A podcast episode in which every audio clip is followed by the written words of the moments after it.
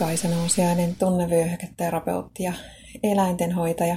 Teen ihmisille tunnevyöhyketerapiohoitoja ja mentaalista valmennusta ja eläimille, pääsääntöisesti koirille, kehohoitoja mun Helsingin Kumpulan toimitilassa. Tällä viikolla mä olen miettinyt sitä, kuinka iso merkitys ruokavaliolla on taas kerran ollut muutaman viime viikon aikana mun elämään. Mulla on tuossa jääkaapin ovessa autoimmuuniprotokollaan liittyvät ruokaohjeet, siis ne ohjeet, että mitä suositellaan syötäväksi silloin, jos elimistössä on matala-asteinen tulehdus, joka aiheuttaa autoimmuunisairauksia.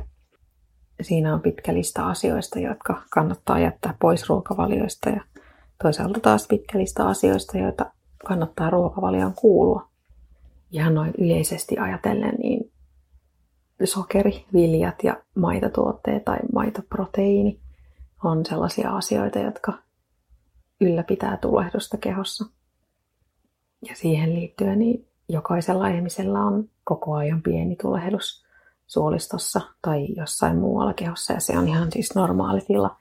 Mutta se, että se jatkuu pitkään, se tulehdustila ja leviää esimerkiksi siivainfektion muodossa koko, koko kehoon, niin se ei, ei ole enää normaalia eikä terveellistä.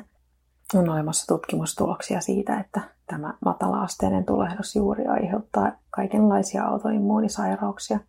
Niitä on hyvin monenlaisia kilpirauhasen vajaa toiminnasta iho-ongelmiin ja kaiken näköisiä juttuja.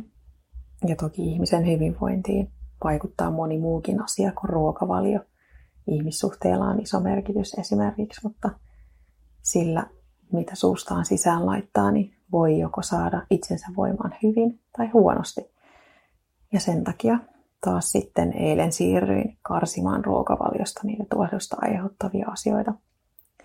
Mä tiedän, että keho ei voi hyvin, koska mulla on ollut nyt pari viikkoa jatkuvia selkäkipuja, jotka ei johdu siitä, että mä treenaan, koska mä treenaan kuitenkin vähintään sen kaksi-kolme kertaa viikossa niitä lihaksia. Niin ongelma on siis se, mitä mä syön ihan selkeästi. Tiedän, että ei tarvitse mennä, ei mene pitkäkään aika, kun kivut on jo huomattavasti vähentynyt ja olo on parantunut. En ole niin väsynyt, nukun paremmin, on mukavampi olla itsensä kanssa.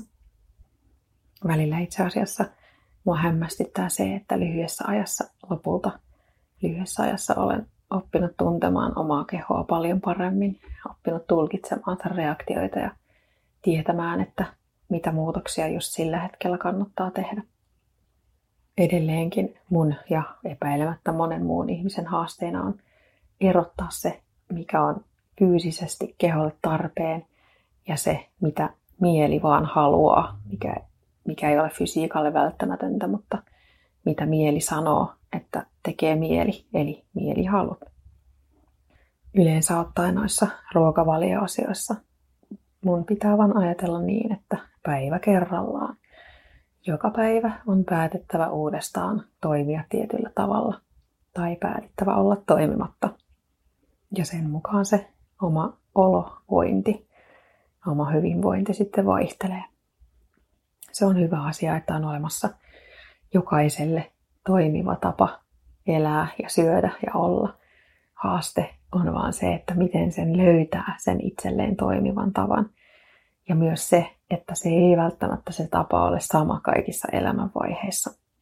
Pitää osata, tai pitäisi osata kuunnella itseään. Ja se on kyllä välillä todella haastava tehtävä. Pitää vaan uskoa joka päivä, että sä pystyt siihen ja että mä pystyn siihen jossain vaiheessa se oma tapa löytyy. Kiitos kun kuuntelit. Toivottavasti sait tästä oivalluksia. Käy myös lukemassa lisää mun kotisivuilta osoitteista tassaus.fi ja mirakura.fi.